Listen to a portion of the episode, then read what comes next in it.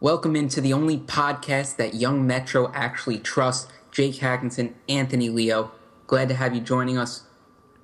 What a time to be alive. Huge weekend. UFC 196. Also, today we're going to discuss Stephen Curry. We're going to pick our Olympic team for the Rio Olympics. So it's going to be a good time overall. We're going to start things off with UFC 196. Two huge fights Holly Holm, Miesha Tate. And then you have Conor McGregor in I guess the improvised fight. That's what they call it in UFC. Leo, I'm not a huge UFC guy, but when when someone gets hurt, what do they call it? Well, it's kind of a replacement at this point Replacement. There we go. because we are 11 days, or we, well, we were 11 days from the fight happening when the replacement did occur. So Conor McGregor is now going to take on Nate Diaz in a welterweight fight at 170 pounds. Originally, this fight was scheduled for Conor McGregor to fight Rafael dos Anjos at 155, which would have been a lightweight title match.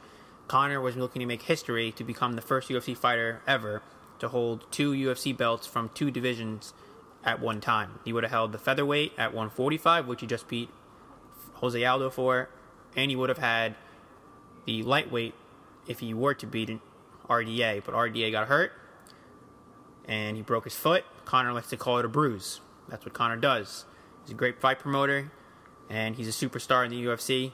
His biggest one since Ronda. I know Ronda is still around, and she's not going anywhere anytime soon. But Conor and Ronda have dominated the UFC. Conor promotes fights in UFC like Floyd Mayweather promotes fights for boxing. He just gets out there and he says whatever he needs to do to get fans, you know, riled up, to get people interested and ready to, you know, ready to pay and watch this kind of a fight. Because what is it, hundred dollars to to watch this fight on this weekend?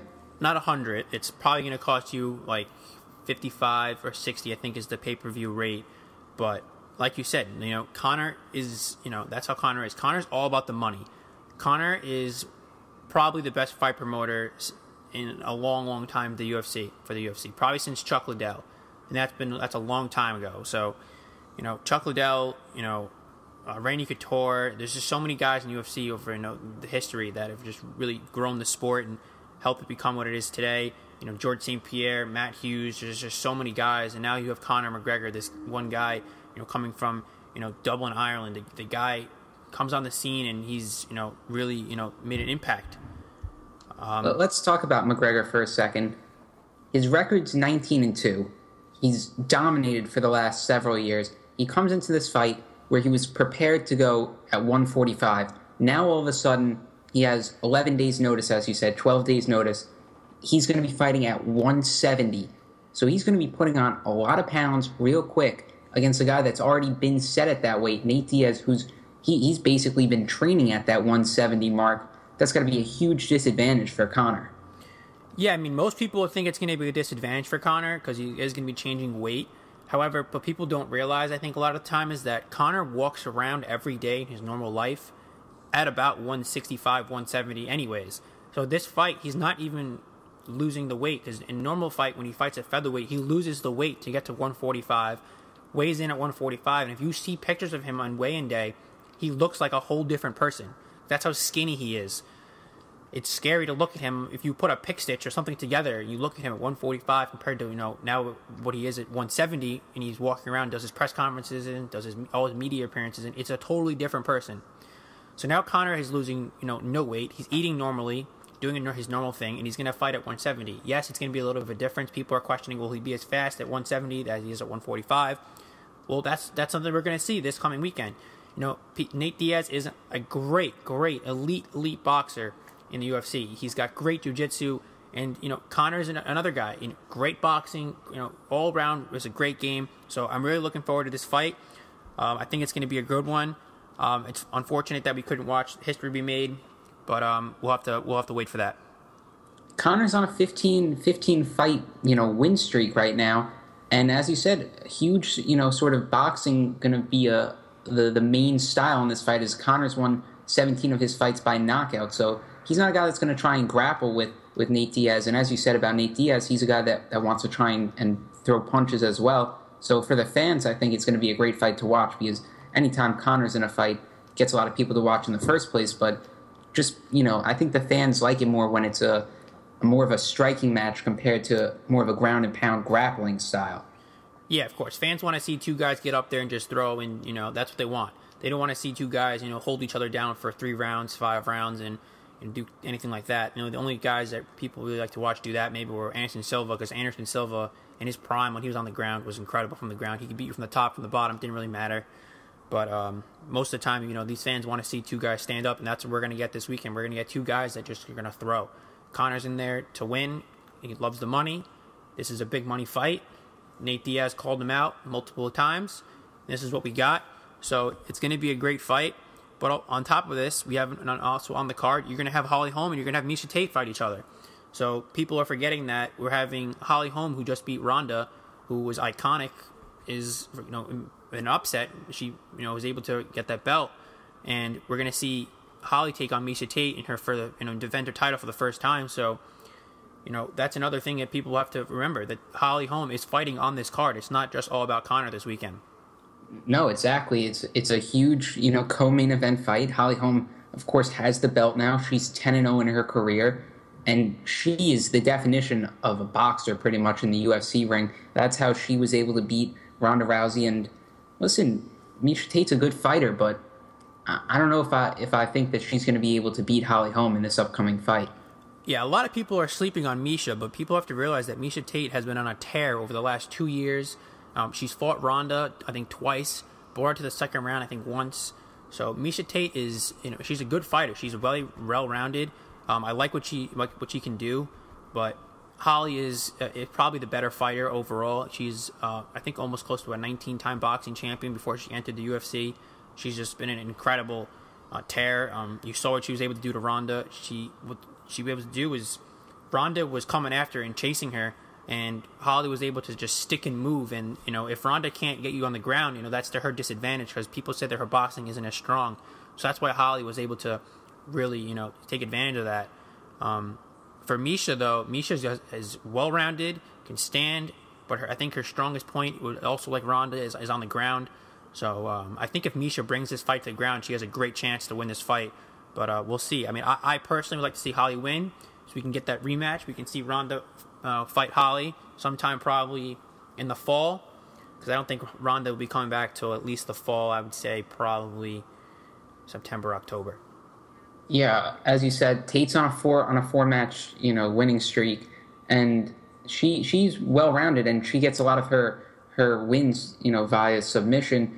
She has a lot of uh, six submission wins, three by knockout. So th- this is a well rounded fighter, and I, I think she matches up almost equally to the sort of style that Ronda Rousey tries to bring, just obviously not that same level. So I think that might, you know, fare better for, for Holm in this fight as she just fought someone with similar style in Rousey the last time she went out and fought. Yeah, um, you could see like obviously like the the styles are going to be a little bit um, similar between Miesha and Ronda but I think Holly is going to be well prepared for, for any style that, that comes out with her. But uh, I think Holly overall is just the better fighter. I think because she's also able to kickbox very well, and if you're taller as well, I think Holly is much is a little taller than Miesha. You can keep your reach, you can keep away from her, you know, throw some kicks. She can keep Miesha a little bit off from from her.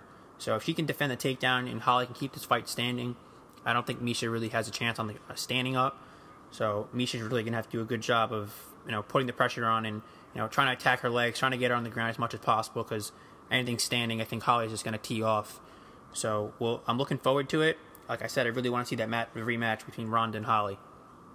Yeah, Holm just to just to you know read it off. She's five eight. She has a 69, uh, 69 inch reach. You compare that with Tate, who's five six and a sixty five inch reach. So two inches in height difference and four inches in the reach. So that will definitely play a part especially in a, in a striking sort of fight, which is what Holm will want. She'll have that, that reach in the arm. Yeah. Um, another thing, Holly is from Albuquerque, New Mexico, and that's where Jon Jones is from as well, and they are training partners. So Jon Jones is someone with an incredible reach. So I know they do a little sparring together here and there. You know, they're really good friends. So I'm, I know Jon has been helping her in her camp. So you know, you're fighting one of the best fighters in the world, and you're sparring with that person and who has an incredible reach you know you're you're prepared for anything at that point because Jon Jones has like an 84 inch reach and the guy's like 6'4".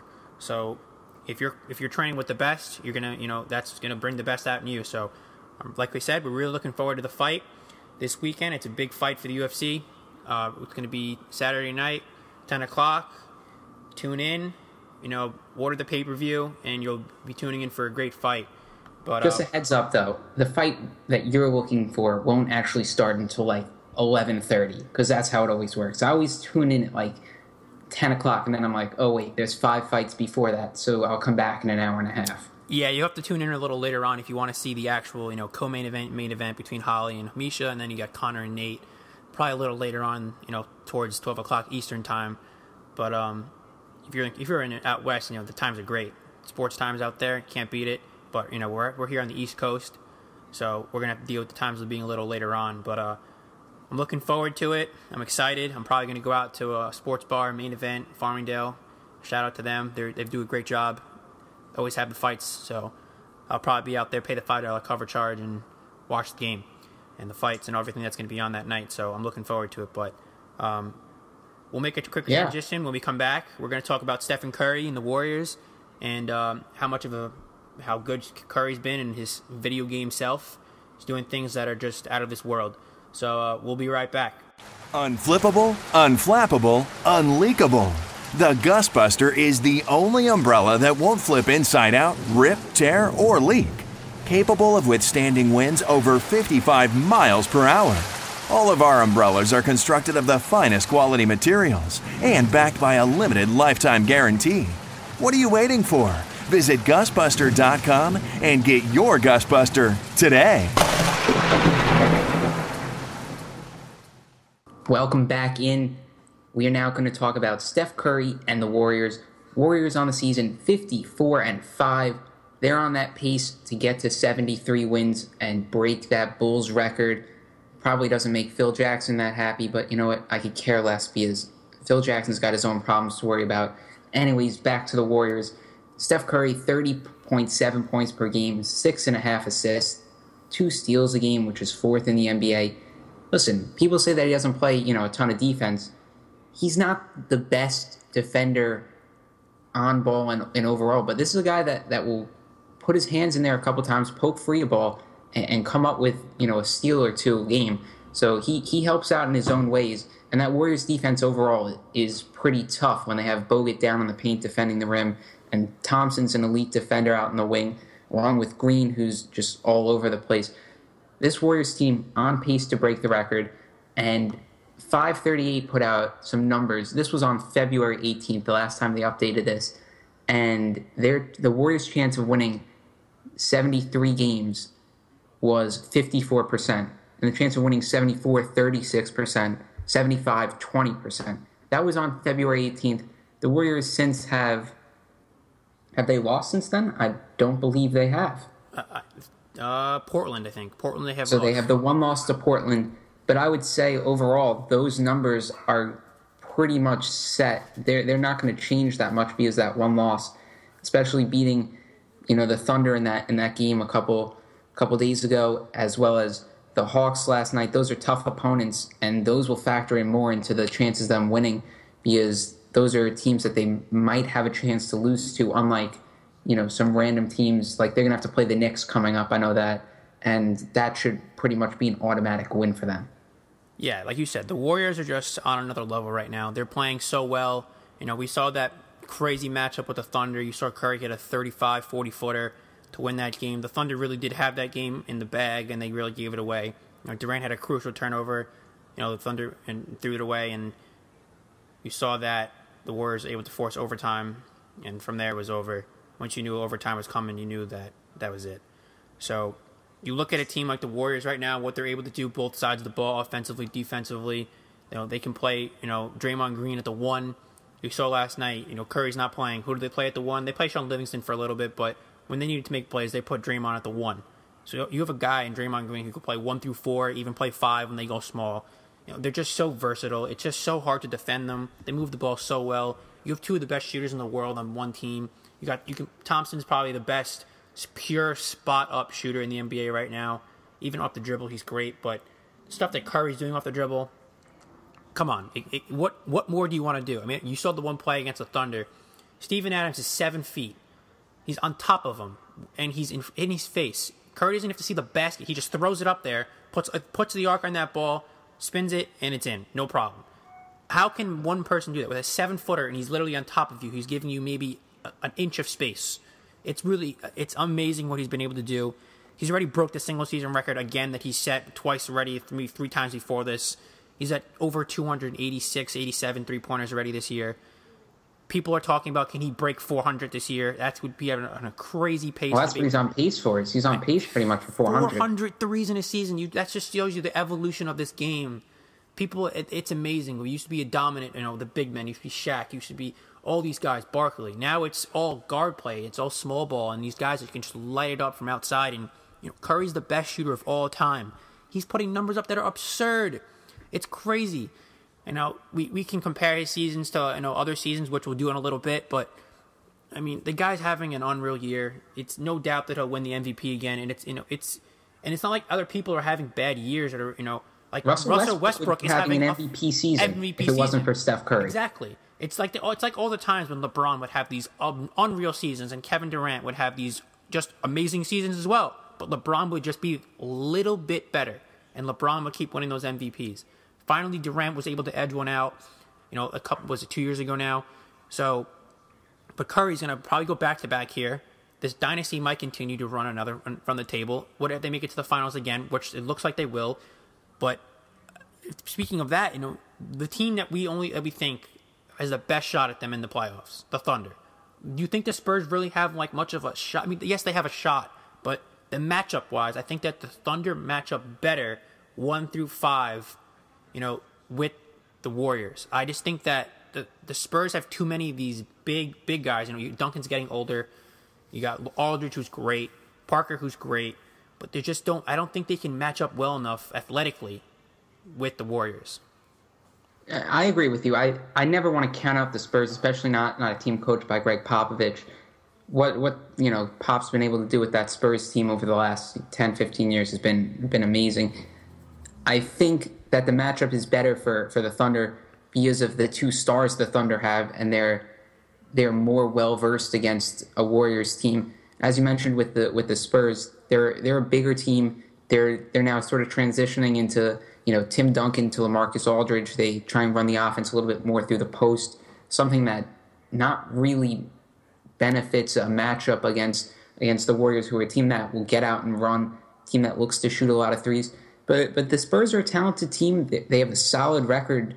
You know, you have Tony Parker, who, who's you know just a top tier point guard. Tim Duncan, Lamarcus Aldridge, Danny Green's having a good season, and you can't forget Kawhi Leonard, who's one one of the elite defenders in the NBA. NBA, also putting up big numbers, probably twenty, close to twenty points a game. So if he's able to guard Thompson or or maybe Green, that would help out. But as you've seen in games past during this season, he he he hasn't been able to. Danny Green, who's a good defender as well, and Kawhi Leonard haven't been able to shut down the the matchups of of uh, Curry, Thompson, Draymond. If they if they decide they want to put Kawhi on Draymond, just hasn't worked. That's why I think the Thunder are a better matchup, especially with Westbrook's size. If he's able to attack Curry defensively, get Curry into foul trouble early, that would play a huge role. Because as you saw last game, they had Westbrook posting in, in you know in the mid post, uh, working on Curry, and he picked up a couple fouls on Curry re- really quick. Yeah, you can get Stephen Curry in foul trouble, that's amazing. You, if you put if you can get him two fouls quick, get him out the game, and then you only got to deal with maybe Clay and Draymond now for a little bit, you know, you're you're doing yourself a favor. Uh, so because if you look at the stat here, you got Stephen Curry on the court this season for the Warriors is at plus seven ninety, plus seven ninety. Take him off the court, the Warriors Steph Curry and without him minus one thirty. So there's a huge difference with and without him. And you saw that last night against the Hawks. They yes, they pulled out a win, but it wasn't pretty. They went to OT. Draymond hit a ridiculous three, falling away with the shot clock running out, and hit that just to get them through. So, if you can post up a guy like Curry, you know you make him play defense. You know until they they will eventually yes they will eventually switch off. So if Westbrook is going to post up Curry, eventually they're going to put Thompson there. They're going to put Iguodala. They'll put someone else. But that type of matchup when you have these bigger, stronger guards, Westbrook, Waiters, Randy Foye. You got Kyle Singler. Yes, he's terrible offensively at times. Yes, he's he's longer, he's taller, he's but he's as bad as he is, he fits the role better because he's a longer defender. He's a long, he's a bigger guy. That's the Thunder's benefit when they play a team like the Warriors that are filled with those type of guys, bigger, longer, faster. So those are the type of guys you need when you're playing the Warriors. The Thunder have all that. They have probably the best scorer in the NBA in Kevin Durant. If you talk about pure scoring, not shooting, not what Steph does, pure scoring the basketball, who's more efficient than Kevin Durant? He can pull up Not from anywhere. Carmelo Anthony. Not yeah. Well, that's another other story.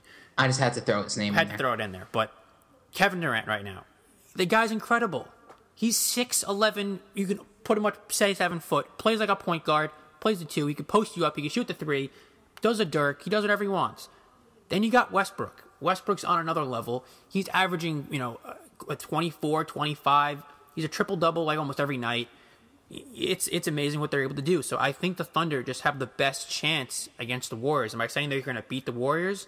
I I don't know if they're going to beat the Warriors, but they just give them the best chance to beat them in uh, in the Western Conference Finals if we do get that far. Would I love to see that matchup? Absolutely. I think we'd all sign up for a seven game series of Warriors and Thunder. I don't know about you, Hack, but that's kind of what I want to see. Yeah, I would love to see a Warriors Thunder matchup for, for all the reasons we just talked about. And now, just really quickly, I know this wasn't in the show what we discussed prior, but can we just talk for a second about the fact that the Knicks lost once again by like 20 points yesterday, and that Carmelo Anthony told a fan to go ask Dolan for a refund, and he called him Dolan. I love that. That that's my favorite part of the night. He was like, "Go go ask Dolan for a refund." He doesn't have any you know care or or sort of like respect for for James Dolan. I mean, who should at this point? I mean, the guy has owned the team for how long? I don't even know. I couldn't even tell you. He's got Phil Jackson over there now. The guy, you know, Phil was supposed to be come in here and be the savior for the Knicks. And yes, granted, he did pick Porzingis, but and went away. Porzingis kind of just fell in his hands with the, with the fourth pick. So you kind of had a no choice. All right, we'll take the kid. You put him out there. He's turned out to be very good. But overall, this season has been a complete waste for the Knicks. People thought this season, you know, after signing Afflalo, after signing Lopez, you bring in, you know, a couple of these role players, Kyle O'Quinn, a bunch of other guys, and they just haven't all panned out. The best signing out of all of them is probably Lopez, believe it or not. Um, you know, there, there's talk now that they're going to do another 10 day contract with, you know, Tim Frazier or Ray McCallum. They just got cut from the Spurs. Um, they signed, But not with Jim Jimmer for the 10 Fredette. They're not gonna- they're But not that's gonna the bring thing. him If you're gonna do a 10 day deal for someone, you know your guard play is atrocious because Holdy Calderon can't guard my, my grandpa or my grandma. Like it, it, you should at least give Fredette, you know, or the guys you're gonna bring in a chance to play. The guy played six minutes in his in the 10 days. What's the point of having him there to be a practice squad player to have some bodies to play with?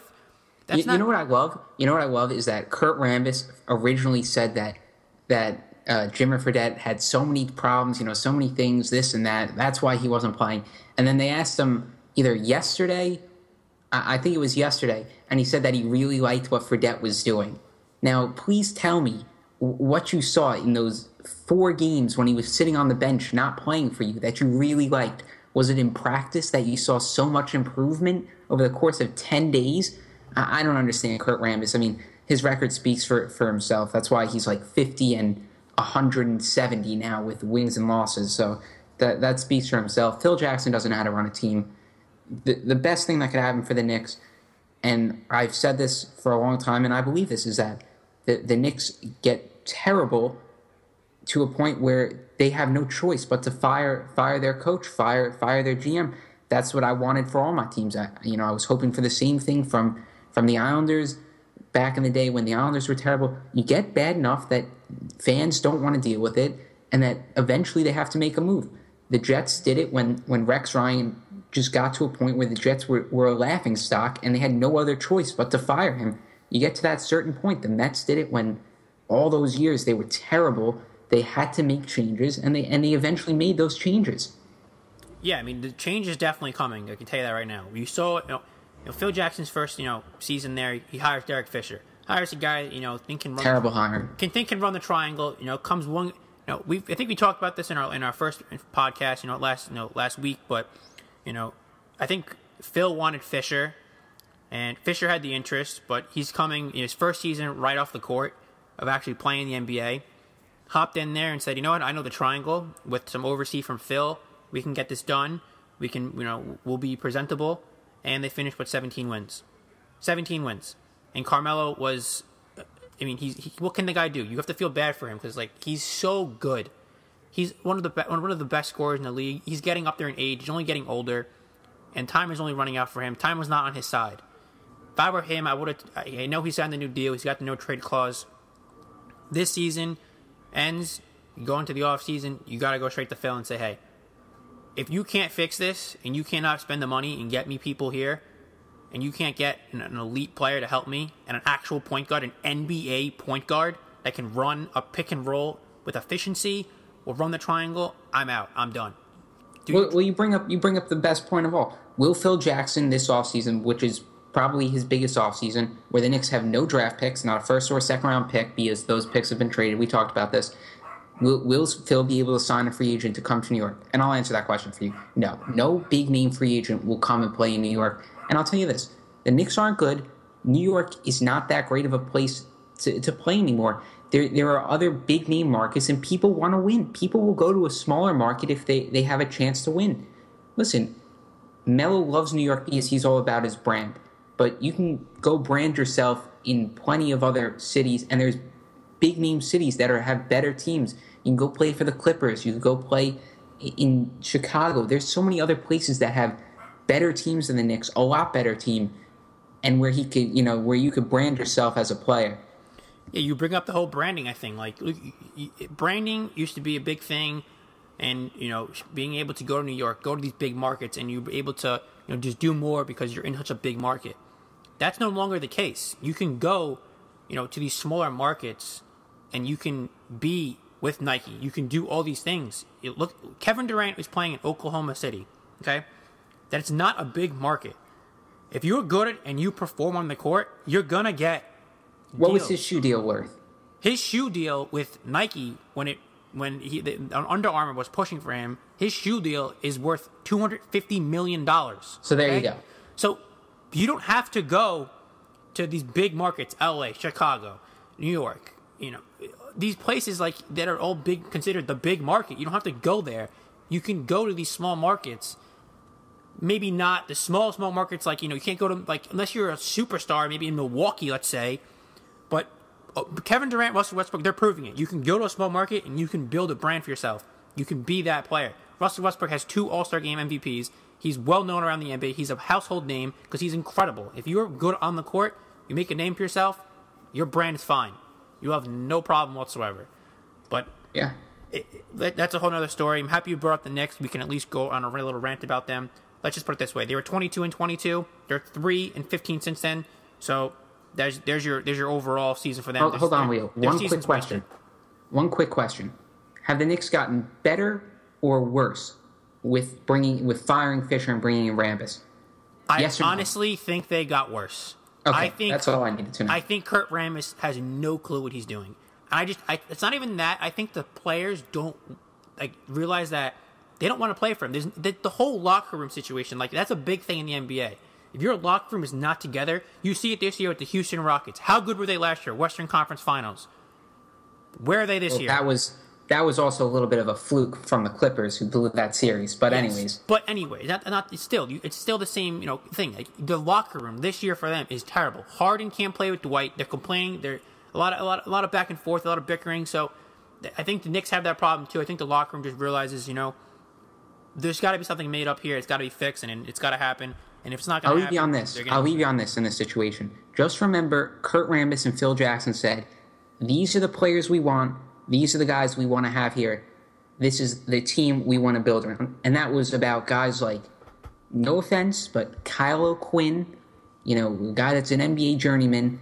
You have other guys on that bench, Lou Amundson, Lance Thomas, who's been, you know, a, a dependable NBA player for the Knicks actually this season, but he, he's no stud player. The Knicks bench is pretty awful, except for Derrick Williams.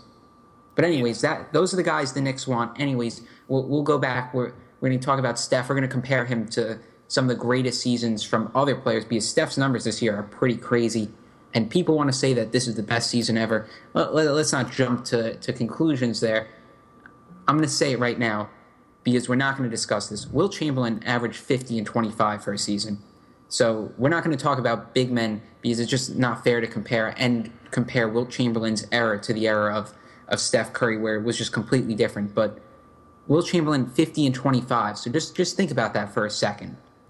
Every game he put up 50 points and he averaged 25 assists. So just think about that. We're not going to go there and compare it, like you said. We're not going to be able to compare Steph Curry to the time before time when Wilt was doing these amazing things, the time of Bill Russell and all that. We're going to compare it to more of the past, you know, modern times when you have Jordan, Allen Iverson, Kobe Bryant, LeBron James, all these guys who have had fantastic careers, you know, just amazing, amazing seasons. Now, I think we brought it before. Steph's averaging 36 and six and a half and about two steals a game. He's the most outstanding outstanding thing obviously is what he's doing from the three point line. Their percentage is over 45%. He's, you know, bro- broke his own record again. We said he's on pace for 400 threes in a season people make the argument that the best shooter ever is Steph Curry. There are other people. I heard Isiah Thomas on NBA TV the other night making an argument that Larry Bird has to be in the conversation with Curry. Of course, he's in the conversation, but I can't know if I, I don't know if I can say that Larry Bird's better. Obviously, did not watch Larry Bird play in person, or you know, I was not alive for that time. But I know a little bit of history of the game from my, you know, I'm a big, big NBA guy, and yes, Larry Bird's a great shooter. But I cannot put him in the same conversation as what Stephen Curry right now is doing. Now, if you want to compare Curry to other great seasons, we, we picked out a few. The first one we'll compare here is Michael Jordan. Michael Jordan, yes, the greatest player ever, no argument, no one's ever going to be better. He had so many great seasons, it's hard to pick one, but we picked 88 89 season. He averaged 32 and a half points per game, 8 rebounds, and 8 assists in a season. That's his one of his better seasons. He also averaged another another season he had 37 in a season. So it's it's been a great you know, season like he's had so many good ones, but that's the one we picked. Yeah, every season that Jordan played pretty much was an all-time great season. If you put his numbers next to anyone else's name, that would be their career best, pretty much, no matter what season it was. You look at another guy who is more current and more of the sort of player that Curry is, who's a scorer. You look at Allen Iverson, 05, 06, 33 points a game, seven assists, three boards. That that's pretty much Curry numbers. Iverson obviously didn't do it from the three point line like Curry does, and he also played in a lot of fourth quarters, unlike Curry who sits out a lot of fourth quarters. But Iverson's numbers, that that's about as similar to Curry as you're going to find in a in a point guard in the recent era. Yeah, and people make the argument that Allen Iverson, Steph Curry, who's the best pound for pound player in the NBA ever, when you're going from pound for pound, you're talking about these guys who are smaller, lighter. You know, there's a it's a close. It's close. You, you have to also include a guy Isiah Thomas. We have Isiah Thomas is one of his seasons here, 84 85 season, averaged 21 points, 14 assists in a season. To average 14 assists, so that means every night he's going out, he's having between 12 and 14 assists just to come close to average 14. So that's another great season out of a small player, a guy that plays like Curry, plays like Allen Iverson. Obviously, Isiah and, and didn't aren't doing what Steph's doing from from from three and not shooting the ball nearly as well. No one ever will. But these are just some of the greatest seasons, you know, that we think are, that that pop out to us that we can compare kind of what Steph's doing this year. And then the, I think the final one hack LeBron season 07 08 30 points, 7 assists, 8 rebounds. That's incredible. That's pretty pretty close to, to averaging a triple double, and that's that, that's just insane. The numbers that he was putting up on that team, also a team that wasn't that good. Uh, you know, built around him, the, the supporting cast really wasn't that good. Now, was Delonte West still on that team? I'm not sure. You'd have to basketball reference that one, but um, well, I think I, I, might have to. You you should do that, but because you know they just found him wandering around a parking lot.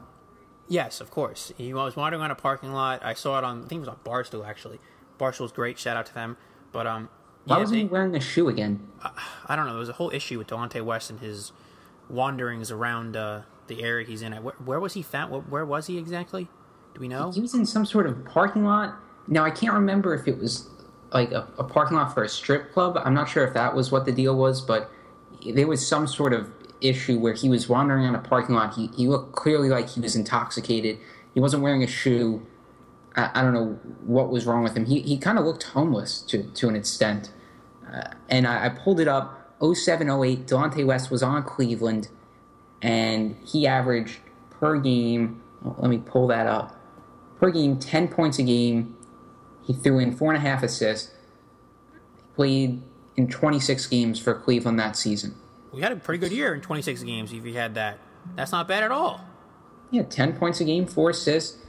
He, he was probably the starting point guard back then for that Cleveland team. I can't really remember, but once again, you have to, you know, we included LeBron in this sort of conversation because we consider him pretty much a point forward or a point guard to an extent because of the amount of time that he handles the ball for, for that Cleveland team and now this Cleveland team. So we, we threw him threw him in the mix with players like Curry. Obviously, he's not the same type of player. We understand that he's a big guy. He doesn't shoot as many threes. And LeBron's three point percentage this year has gone down the drain. It's been awful, shooting like in the, the high twenties, I think, from from three point range. So that that's not exactly good numbers. They have problems there in Cleveland with the chemistry in the locker room, and you know, any time that reports come out two or three times a season about chemistry, it's an actual issue. It's not not something you can brush off. And I, don't know what this one's all about. I think this one's about Kevin Love again, or you know, some sort of subliminal message that that's been thrown out there. But they, they have problems in Cleveland this year. We assume they're going to make it to the finals. We assume they'll face the Warriors. I assume that it will end up being the same result as last year. Yeah, we assume that they also will make it to the finals again um, to play the Warriors. It'd be nice to see if everyone's healthy. We have a healthy Kyrie, we have a healthy K Love, and we get a healthy Shumpert. A lot of these guys, you know, that were banged up last year, and you know go into the finals and you know we don't have to have see you know Matthew Dellavedova guard Steph Curry, which is not even a contest. So we're looking forward to that. Hopefully we can see that happen. But you know, as a Thunder fan, I would would like to see the Thunder do make it, but uh, beat the Warriors. The chances of happening very slim. So hey, anything is possible. Sure. Seven game series. We're not sure, but and know. since since we were discussing some of the, the the greatest seasons, I thought I'd throw things you know a little bit around we'll give you the worst players on teams to win championships. And I got two for you. Two guys, one that I really appreciate, guy that very little people have ever heard of. You really have to be a big NBA fan to hear this guy. Monk Bateer. And he played for this he played on three different teams actually in his three NBA seasons, was from China. Name is spelled completely different than it's pronounced. Uh, took me a while to figure out how it's pronounced because I really didn't remember him from all those years ago. He played in 01, 04, won his title in 03 with the Spurs. When he won that title with the Spurs, he averaged 0.9 points a game and averaged 1.1 fouls a game. He averaged more fouls a game than he did points for a championship team, but he still got a ring. He still got a ring. You know who else got a couple rings? Adam Morrison. Adam Morrison ride, ride the bench of the Lakers. he sure did. He got a couple rings because of Kobe. But, you know, that's that. So, on that note, we're going to take a little bit of a break. When we come back, we're going to talk about the Olympic team this summer coming in. We're going to compare it to 2012, see what the differences is, and see who's going to be off, who's going to be on. We'll pick it, we'll pick that apart, and we'll do, we'll come back in a little bit.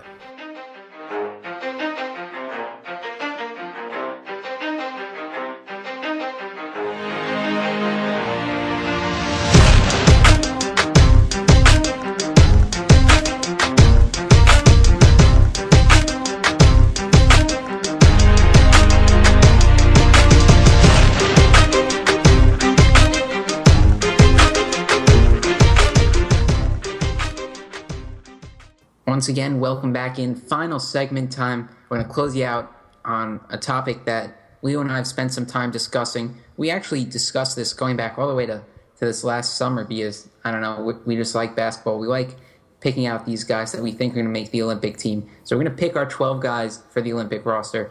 And it's a fun thing to do when you look at the fact that USA basketball is so stacked from a standpoint of the guards and every position where there there's going to be elite level talent that is not going to make this team. So we have the 12 guys that are going to make it, and then we have some honorable mentions for guys that, in case of injury or in case a guy gets hurt or drops out, and the circumstance maybe LeBron doesn't doesn't decide that he wants to go, which I assume he will. But in that circumstance, we have honorable mentions. those guys will probably get the call. Anyways, let me read off to you the 2012 team that won gold. The team was Carmelo Anthony, Anthony Davis, Kevin Love, Chris Paul, James Harden, LeBron James, Kobe Bryant, Kevin Durant, Russell Westbrook, Tyson Chandler, Iguodala, and Deron Williams. Andre Iguodala. I don't know why I didn't say his first name out of all the players that I just named. When you look at those 12 guys, there's five guys that won't make the team. Deron Williams won't make the team. Tyson Chandler, God no, will not make the team. Andre Iguodala's uh, old. He won't make the team. Kobe has already said that he's not going to be going out. And Kevin Love, we can pretty much assume, is not going to make the cut because of the way he's performed the last several seasons and just the new talent that's come in from USA basketball. So we start off with that. There's now five open spots that Leo and I are going to discuss who to fill, and we'll give our honorable mentions. Yeah, there's five spots open. Um, I think we can all agree on at least the first three, and then after that, maybe the last two, we can have a little bit of a debate. You know, everyone can have their you know opinions on what you think. Obviously, when you play in the, the Olympics, the play is a little different. The rules are a little different. You know, you got guys from Europe that you know you have these stretch fives, and that's what the NBA is becoming now. You're it's becoming more of that stretch four, stretch five guys. But we also have some still we still have some of these you know very dominant centers. But let's start with the first three. The first three, no doubt, no doubt about it. Stephen Curry, mm, point guard, gonna make. He's the best player in the NBA. Best player so in the you can't not take NBA. So you're not. He's gonna make the team. He's taking Deron Williams' spot. Let's let's just say that. Kawhi Leonard, ultimate defender, great player, All Star this year, Defensive Player of the Year already, and it already NBA Finals MVP. Only other player to do that, I think, is Jordan. So Kawhi's making it. Let's say that Kawhi takes Iguodala's spot at the three. Now you got Paul George. Paul George coming back from a gruesome, gruesome knee injury. I think he makes it uh, this year. Coming in, I would say he takes the spot of Kobe. Yes, they play different positions, but Paul George is one similar to Durant, and you saw how Durant lights it up in the Olympic game, where you have these athletic threes and fours that can really guard one through five.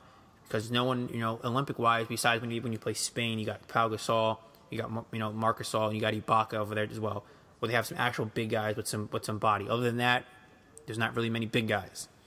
Now we come to the point where we can argue over the last two spots. We now said that will Blake Griffin or Drummond make it at the four, and then we have Demarcus Drummond's the Cousins. center, though. Yeah, he is. But for this and the like way we do it in you know well, the way that the Olympics is, we we talked about it goes a little small. So Griffin and Drummond, or then Cousins or DeAndre Jordan at the pure. At, that's pure center right there. So Okay. I I don't know what you would pick. So uh, hack what what do you think, Griffin or Drummond? Well, I'll tell you, coming into this season, I would have told you that there's no chance that Blake Griffin doesn't make this uh, this Olympics roster. But you look at the season that he's had, where he, he's been he's been banged up. Now he's had the the whole issue where he, he broke his hand punching, you know, a team trainer. I'm not sure how well that's going to play into into the decision making of you know guys like uh, Coach K, who's who's in charge. Tom Thibodeau's also an assistant on the team as well. Uh, Boeheim from Syracuse is an assistant. If I had to say right now, I don't think Blake Griffin makes this team, and I I don't know. I just think because of the way that this season sort of unfolded for him, and Andre Drummond's having a, a terrific season, was an All Star for the first time in his career. If they want to have a big guy on this team to, to you know back up sort of the Anthony Davis sort of way, I think you you put a Drummond on there who's just a physical player, dominating force down low in the post. I think I would take Drummond over Griffin, especially when you look at the fact that Griffin's he, he's six what six nine six ten, and you can put guys out there like Durant who who are just the same size but have a lot more ability to space the court, can can handle the ball as well. Anthony Davis is a guy that's now shooting threes. Blake Griffin has a mid range shot but is not a three point shooter, so I would lean toward Drummond. I mean, you really can't go wrong and either either No, no, you can't go You wrong. can't go wrong. You're talking about elite, elite players, but that's how the Olympics works. You got to pick 12 guys.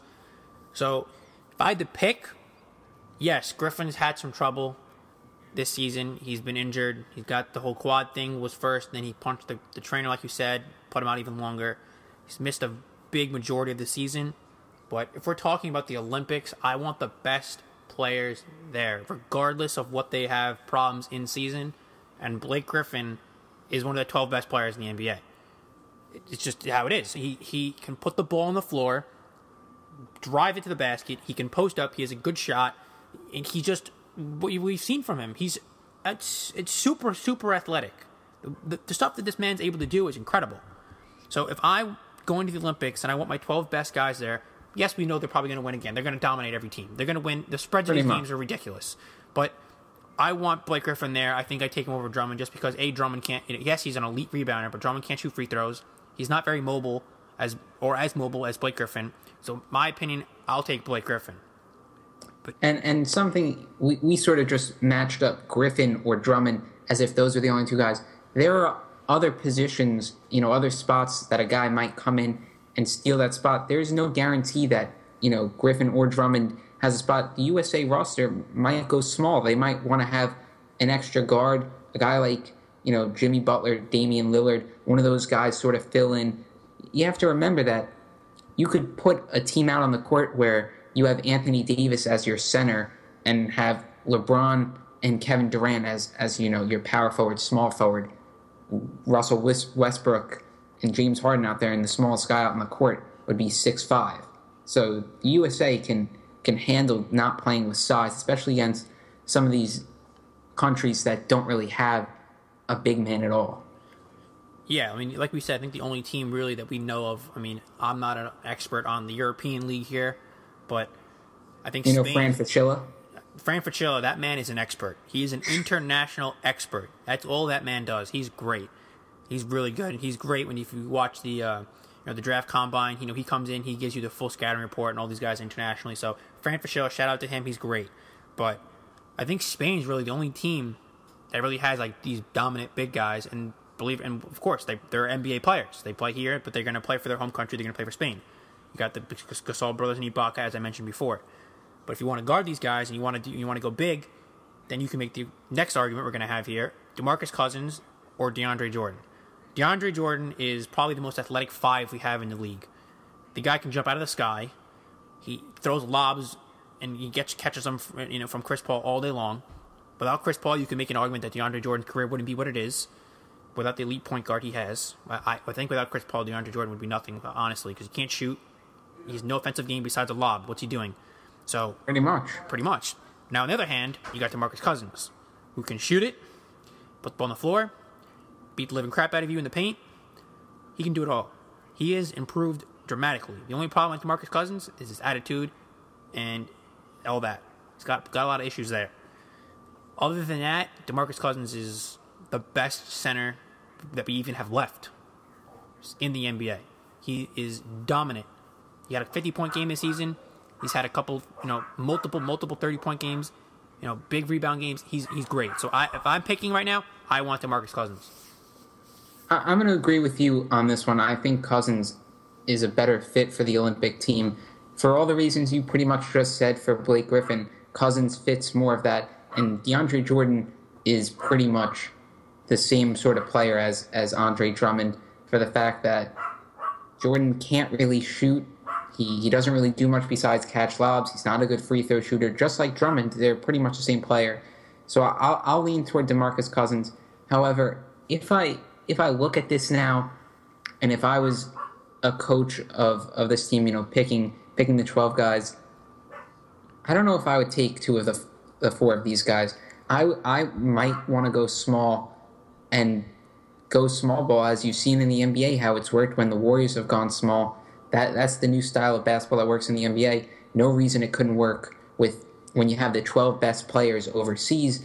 It definitely would continue to work there. So maybe one of these four guys between Griffin, Drummond, Cousins, and Jordan gets a spot.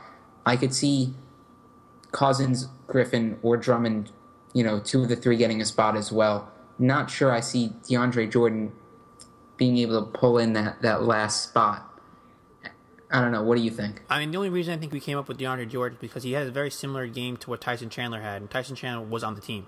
Tyson Chandler had no offensive game whatsoever, caught lobs, and was a defensive shot blocker, and that's what DeAndre Jordan is. So they're very similar. So if they want to keep that same kind of build and they want to keep that same type of thing, then maybe they take DeAndre Jordan. If they want to have the same build to, to a newer, you know, more youth, more a younger Tyson Chandler. And DeAndre Let me ask Jordan. you this. Let me ask you this: Drummond or DeAndre Jordan? If you had to take one of them, Now they're both they're, they're literally the same player. They're literally the same player, but I think DeAndre Jordan is more athletic. And if you want the more athletic player for the Olympics and to run the floor better, maybe you take Jordan. It, it's very hard to pick. It, it's a toss up, really. I think I just take. I think I take Jordan uh, just because he's more athletic. I think he runs the floor better. I, I actually think I would lean the other way. I think I would take Drummond because of Drummond's just hustle on, on the offensive and defensive glass. But literally, they're the same player. I I wouldn't have a problem with either of them being selected. I if I if I had to choose between both of them, I don't think there's that big of a difference. I guess DeAndre Jordan plays with Chris Paul, and they run the lobs already, and Chris Paul's pretty much a lock on the team. So I could see how chemistry would play a role in that pick. But either way, I don't think it's a big deal. We'll move on now to our honorable mentions. We'll close it out with this.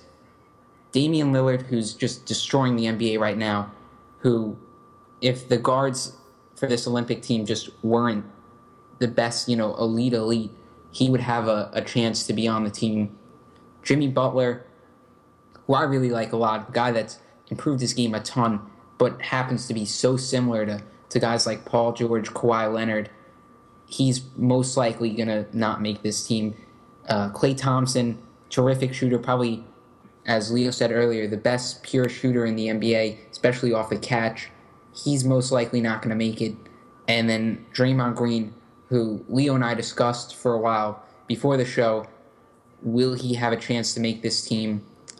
We felt not, just because we don't think that they'll take him at his size to play his position when there's other guys like you have guys like Durant or LeBron that are that same similar kind of player and size and build. Yeah, it's gonna be very hard for these guys to make the team. If obviously if injuries do happen, you know people drop out. If for some reason LeBron says, "Hey, I don't want to play because Kobe's not playing," then one of these guys gets their gets a spot. But it's very hard. There's 12 spots. It's the 12 best players in the world that make this team. Jerry Colangelo is, you know, he's the head of this. You got Coach K, and we mentioned all the assistants before. You know, these are going to be the decision makers. They're going to have that camp, you know, sometime over the summer where they cut the roster down. You know, right now like, there's a ton of guys on it. You know, you got guys like Kyrie, you got all these guards that you know are just great, but they're just not going to make it. We don't think so. These are guys that we just have as honorable mentions, but it's very hard hard to pick. I would love to see them all make it, but they're, it's, unfortunately, it's just not how it works. All right, so we're gonna wrap up the show at that. On that note, right there, and uh, hope you guys all like the show this week. Hopefully, we're a little entertaining. We didn't talk about too much uh, Cespedes and his cars or Bartolo Colon and his overweightness and whatever he does.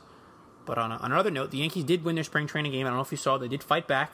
They were down six didn't nothing early that. on. I just got a notification from Bleacher Report. They wanted to walk off over the Tigers. So it's good to see that the Wow. Yankees did, were able to come back from that. You know, it's the first I'm not going to you on this though, Leo. What would you like to add, Sean? Cespedes sent his pig to the butcher. I did read that. That is that is that's amazing. They, he well, He that- said he wasn't going to kill it himself. well, at least he's not doing that. But at least he's going to use it for like you know he's. Gonna, I mean I mean he's going to yeah, but he's going to get some bacon. Think of how much bacon he's going to have. That's a lot of bacon. He, that's enough bacon Well, to last him the entire season. Ah, ah, I hope he brings that bacon with him everywhere. He'll maybe he'll share. Maybe he'll share with Bartolo. Bartolo Colon would love some bacon. Bartolo doesn't share food. It's the number one rule for him. Number one rule. Number one rule. That's right. That's right. Can't can't share food with Bartolo. He'll, he'll eat it all. So we'll we'll leave you on that. So we'll be back next week. Hope you guys enjoyed it.